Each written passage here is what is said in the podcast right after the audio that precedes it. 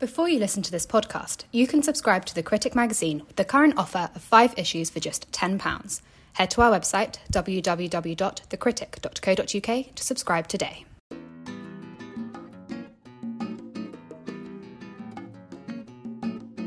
Hello, and welcome to The Critics podcast. I'm Olivia Hartley, publisher of The Critic magazine, and today I'm speaking with journalist and feminist campaigner Julie Bindel about her July feature in The Critic concerning LGBT charity Stonewall and its campaign to change the UK's sex by deception law. So, Julie, for the July issue of The Critic magazine, you wrote about the sex by deception clause and the fact that it's under threat. Can you explain for listeners who don't know what it is, what this clause is, and why Stonewall are actively campaigning against it? The sex by deception clause is the clearest example I think I can give is if a woman um, believes she's having sex with her partner, but he turns out to be the identical twin brother. That's a very clear cut case. And she only agreed to sex because she thought she was having sex with her partner. Or if a woman consents to sex with a man who has told her that he's had a vasectomy. But it's a blatant lie in order to get her to agree to have sex. That also is sex um, by deception.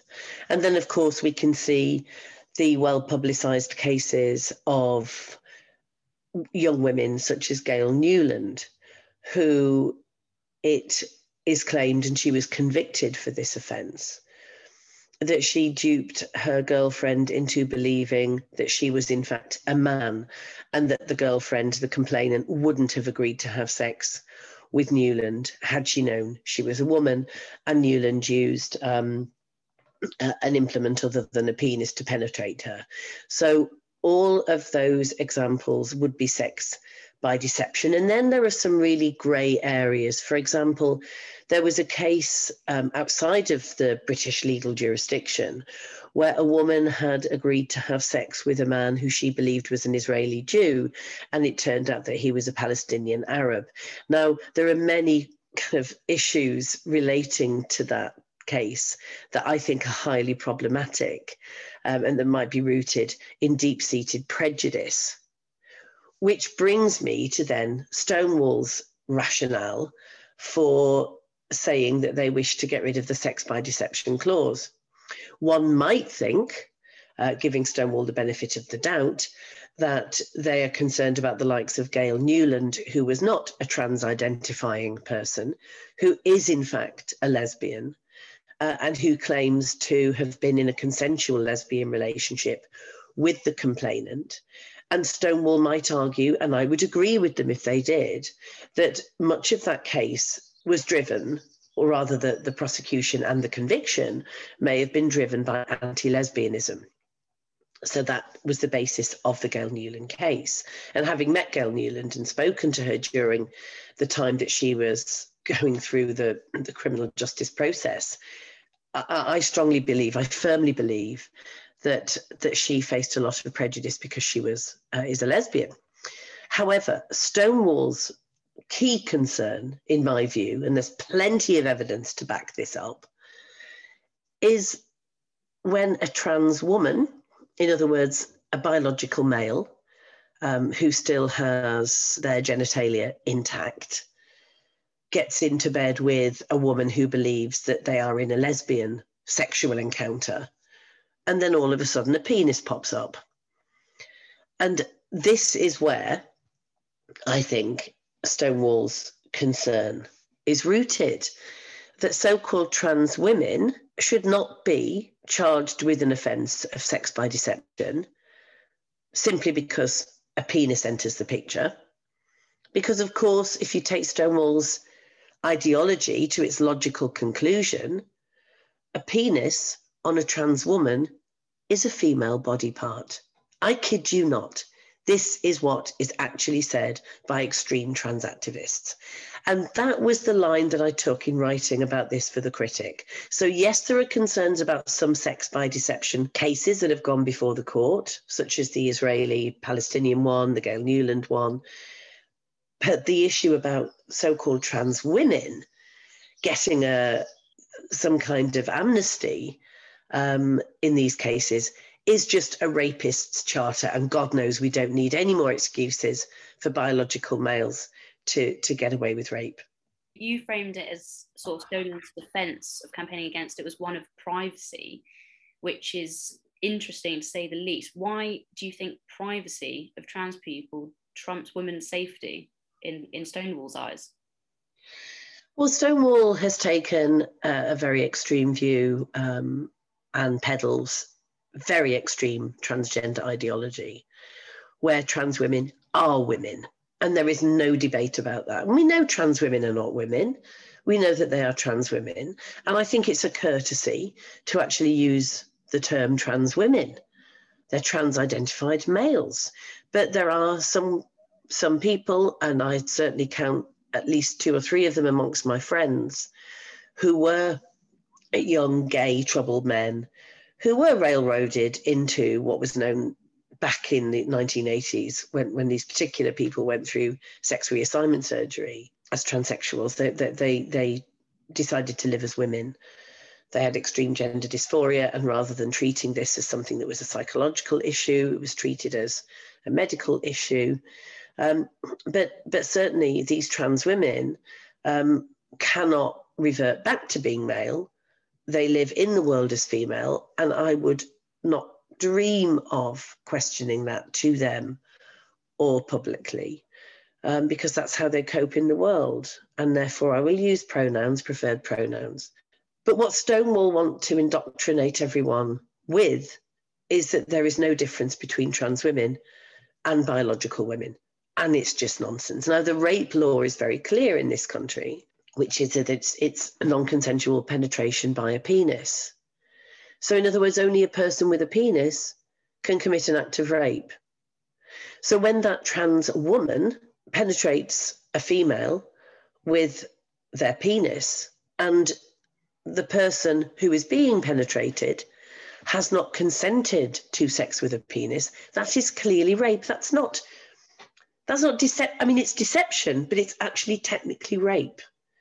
But Stonewall want to do away with that. They want a scenario where two lesbians can be in bed together, and the next thing, one of them turns out to be a natal male, and that's still a lesbian encounter. Well, I'm sorry, I've been a lesbian since I was in my teens. I've fought for lesbian rights for four decades. I'm proud to be a lesbian. Lesbians are punishment raped. Lesbians are told constantly that we need a good sorting out, that all we need is the right man, and other cruder manifestations of that. And and this, to me, what Stonewall is proposing is exactly the same as all you need is a good seeing to. There's no difference. It's appalling that this has all seemed to have sort of come around so quickly. And you, you give the date of 2015 in the article when sort of Stonewall started to pretty much almost become an exclusively trans rights organization. What marked that shift? Because what happened in 2015? Why did they suddenly decide to sort of carry the mantle for trans rights? Well, in 2015, when Ruth Hunt was appointed as successor to Ben Summerskill as chief executive. Um, things changed, and I think that was because there was no particular financial incentive to continue to focus on legislation to equalize uh, lesbians, gay men, and heterosexuals because that had pretty much been done. There was still much work to be done, for example, with lesbian and gay asylum seekers entering the UK, with bullying in school of lesbians and, and, and gay kids, with homeless youth, um, sexually exploited youth that were preyed upon. Um, because they were vulnerable. There was all kinds of issues that they could have tackled. And it would have been nice at that time for Stonewall to turn their attention to lesbians because, you know, as I've written about for a number of, of years, including in a book um, I had published seven or eight years ago, Stonewall had become a lame duck. It had become an organization that just focused on raising money in extremely swanky hotels and badgering bakers for not, you know, carrying uh, gay affirmative messages. And you know, we, we thought that maybe they would have a look at the discrimination still facing lesbians, but no, their focus became very trans uh, heavy because that's where the money was, and that's my view.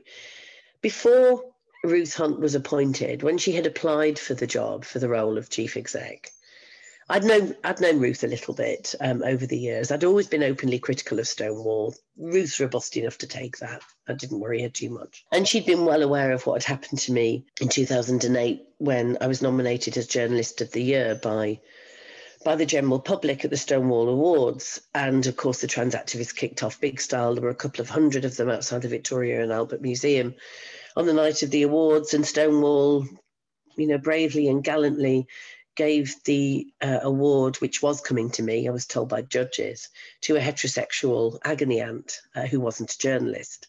Um, so Stonewall, Ruth Hunt knew fine well uh, what had happened, and she obviously needed to put her own stamp on the organisation. And what she chose to do was to go full trans rights. But prior to that, we had met up at her request and we'd gone for a drink. And she told me that if she became chief exec, she would not be including the T in the LGB organisation. She would support a separate organisation for transgender rights, affiliated to Stonewall but not part of Stonewall. And I was wasn't the only journalist she told this to. And she must have been hoping that, you know, therefore we would be supportive of her appointment as if we had any influence in it whatsoever. And in fact, as if we cared. But she certainly did say that. Now, it could well be that she was genuine at that time. And then somebody showed her a really large amount of money that she could get through various grants and donations. So it's money. That's what it is, because nobody in their right mind, including trans people, could possibly believe that trans women are women, that a penis is a female body part, and that the likes of Alex Drummond, who's a full bearded penist male, is a lesbian, despite the fact that they get Alex Drummond to go around uh, schools as a Stonewall ambassador talking about being a lesbian. It, it's just, it's, it's ridiculous. However libertarian, however open minded you are, no one's as open minded that your brain will fall out and that you would just believe this bullshit. I think um, if that's something that's become very clear since 2015, it is sort of that pandering to a, a tiny, tiny minority, which has taken over headlines for years. And, you know, there's obviously this active campaign against sex by deception clause. But since 2015, when Stonewall decided to sort of champion trans rights activism, what other laws have been impacted by this in order to cater to a tiny minority? Well, first of all, yes, you're right. It is a tiny minority. But if you think about those that now identify as non binary, and all you have to do is say, I'm non binary, they're under the trans umbrella, as are drag queens, as are those that might flit in and out of different sapiosexual, pansexual, polysexual identities. It's, it, you know, so there are many more now by their own definition than actually are transsexual people living as the opposite sex. But also, if you think about their allies, all the woke gay men, all the Owen Joneses, and all of those, David Paisley, those that really, in my view, hate feminists for for talking about campaigning against male violence and male privilege. They hate us, but they haven't been able to be openly hostile to us before. So now this gives them a perfect opportunity to say that we're witches and TERFs uh, and still be seen as on the right side of history. So so that's that. And then, secondly, well, the impact of Stonewall's campaigning um, against the sex by deception clause is is that it's much broader than that. They want to, they are campaigning very, very straightforwardly, although they've tried to deny it, but it's in black and white, to end all sex based rights for women. So, to end the sex exemptions in the Equality Act. Now, what I mean by that is, for example, the recognition that women are disadvantaged uh, within society. I would call it under patriarchy, but the law doesn't say that. Um, and that there is a prevalence of male violence that affects women and girls. And that's why we have women's refuges and rape crisis centres that feminists like me set up. And within those refuges and rape crisis centres, there has to be uh, a clause that say we can only employ, we have, we have the right to only employ females in those positions, and that we can only take in as residents in women's aid refuges women. female victims of male violence. Similarly, with psychiatric um, wards, where there are very vulnerable female patients, almost all who've been sexually abused uh, by men. Prisons, which houses extremely vulnerable women, again, almost all of whom have been the victims of systematic male violence. And of course, changing rooms and sports and all of the other uh, facilities and organisations where you know we need single sex spaces and exemptions. Stonewall wants rid of all of those and they want to replace it with gender identity. So, in other words, to get into a women's refuge, you would just have to say, I identify as female. Now, for anyone that thinks that this is crazy and that I'm taking this to its illogical conclusion, go to Vancouver, have a look at what's happening there. When I was there in 2015 and I was looking at facilities that existed in the city for Indigenous, young, prostituted women, the most vulnerable within that society, I was told that there were no longer any women only exiting services and support services because men, just actual men with beards, would go into these women only facilities and just say, I'm a woman. And they'd just sit there and they'd be there all day. So gender identity for Stonewall trumps biological sex.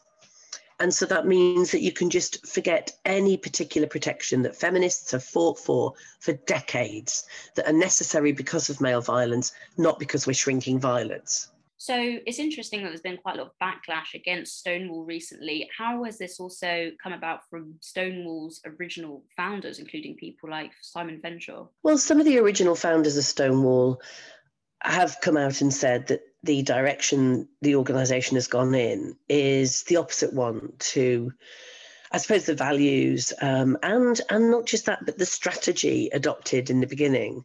And this isn't because those founders are really old style bigots who really don't like trans people because they're too wacky, too out there, too different. It, not at all. It's the no debate issue, and it's also incorporating a group of people. Um, who have issues about gender identity as opposed to sexual identity and orientation. So, gender identity is something that is completely different. And not only that, if you do what Stonewall has done, which is to say that sex should be trumped by gender identity, then there's no such thing as same sex attraction anymore. So, I'm attracted to um, a person of a female gender. Well, no, actually, because I don't go for for for men, and I don't. I'm not attracted to a gender. In fact, as a feminist, I want to see an end to gender so that we can all just be as we are, behave and dress um, in the way that we feel appropriate to ourselves without adhering to sex stereotypes. So, some bloke uh, wearing a load of makeup um, a long blonde wig uh, and massive silicone breasts, would I'd be about as attracted to him as I would looking out to that fox at the back of my garden right now. It's utterly ridiculous. And so so what Simon and others have been saying about Stonewall and, and its complete about turn, about face, is that they have eliminated the concept of same sex attraction and deemed it to be transphobic. So we are now supposed to be attracted to a trans woman with a penis. No, I'm sorry. It's crazy, sort of what's happened in the last eight or so years. And I think, how much do you, do you well, do you think that women's rights have ultimately regressed in the past decade or so?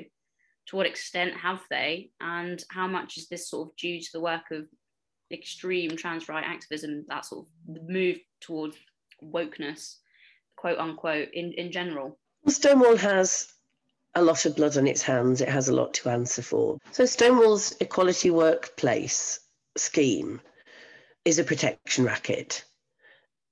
So, for those organisations that don't sign up to have Stonewall vet all of your policies on LGBTQI plus workplace issues, are seen to be anti-gay, transphobic, etc. And so it really is a bit like when gangsters used to go around all the bars in Soho. And there was one that really wanted protection from the gangsters because they were dodgy themselves. And they would have rival gangs going into their bar at night smashing all their glasses punching their customers out and nicking their booze from the basement.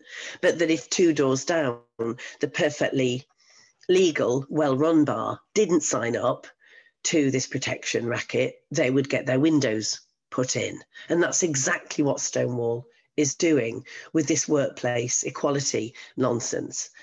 And it's not just vetting the policies of these organizations, but it's imposing extreme trans ideology upon it and encouraging them, in fact, coercing these organizations to lobby for an end to sex exemption laws, to lobby for extreme transgender policies that work against women and work against lesbians and gay men.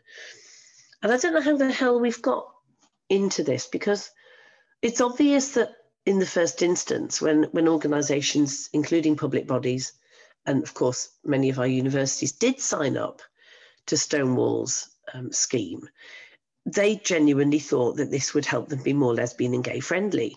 What's happened now is it's turned into an imposition of trans ideology.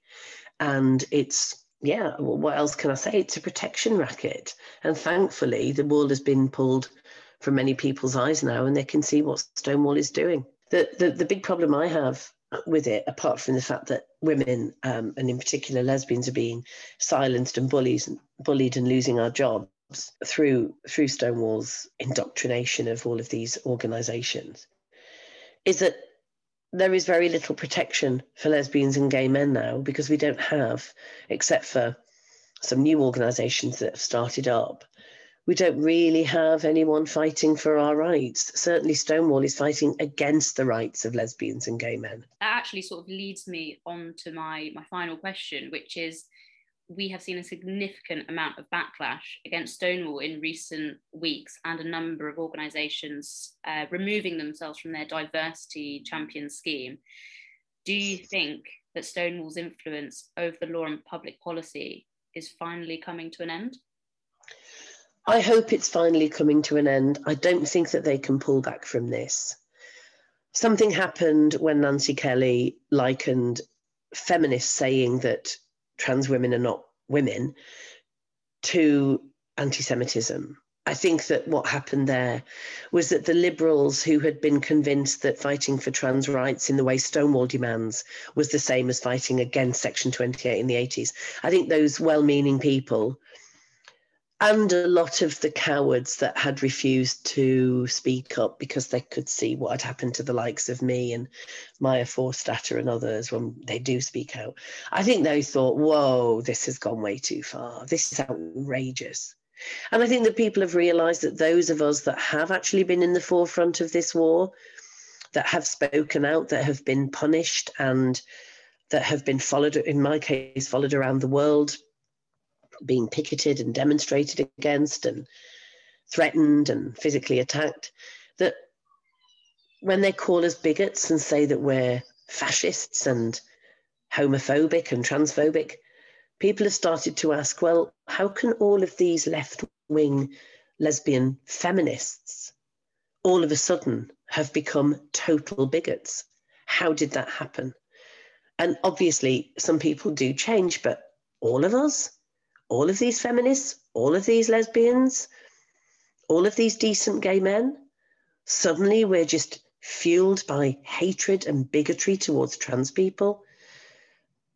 Things are changing. And in fact, the tide has turned in the, the liberals, those with no particular skin in the game, have stopped capitulating to this ideology and have stopped believing the lies being told about those of us that stand up against it it's interesting. I think it moves so quickly, everything. I'm sure that by the next time we speak, there'll be another big story that's sort of broken, is being hotly debated about. But I I'm interested to see the backlash against Stonewall and see how it plays out in the end. But Julie Bindel, it's been an absolute pleasure to talk to you about this and linking to your article, which comes out today in The Critic. And yeah, look forward to seeing what you write next. Thank you, Olivia. It's been a real pleasure to talk to you. If you've enjoyed listening to this podcast, why not subscribe to have the magazine delivered to your door? Subscribe today with the current offer of five issues for £10 by heading to our website www.thecritic.co.uk.